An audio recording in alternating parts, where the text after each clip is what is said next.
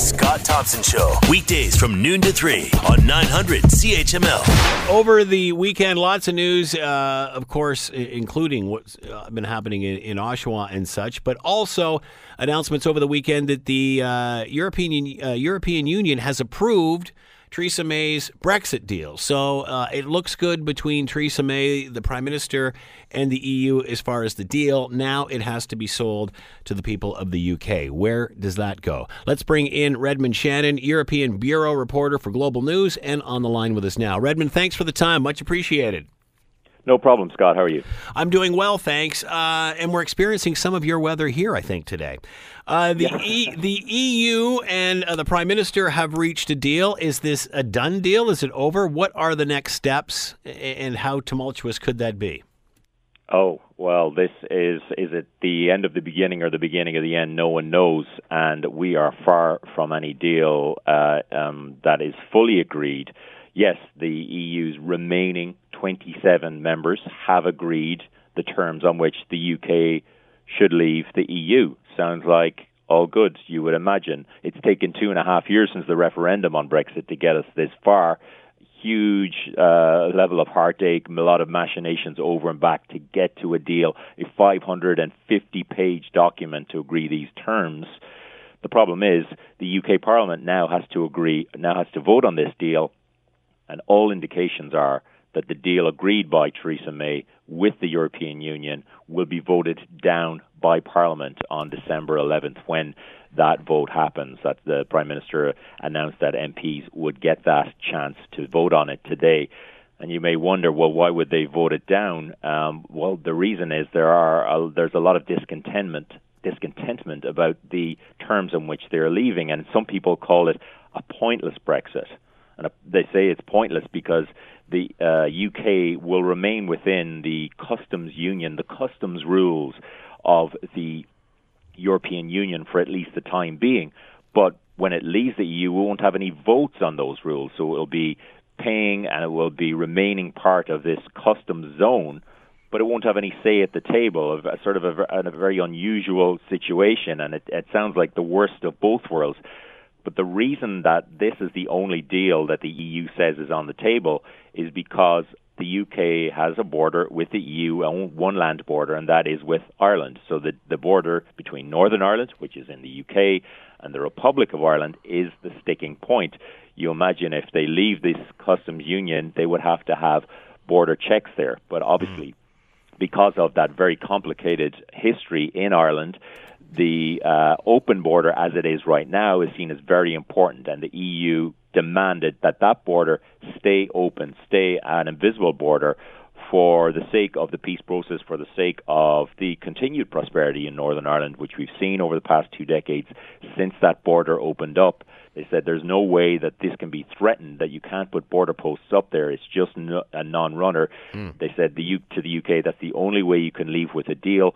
So this is the only deal that's been hammered out.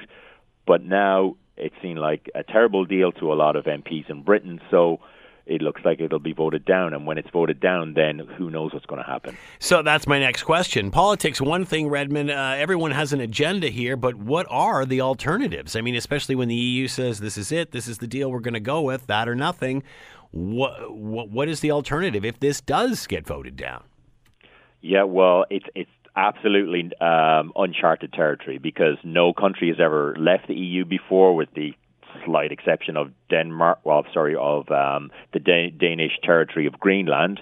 Um, it left, but it doesn't have a border with any country that it had to worry about. It's far up in the Atlantic, closer to Canada in many ways mm. than hmm. most of European countries. So the UK is leaving. This nothing has happened like this before, so no one knows. But what we do know is if it's voted down, potentially you have a no deal situation and therefore you have trade rules set up by the World Trade Organization, which are the default rules under which any two given trading countries or partners will will trade on before they have any trade deals, and that means an immediate imposition of tariffs, and you would have, in theory, an immediate imposition of border posts.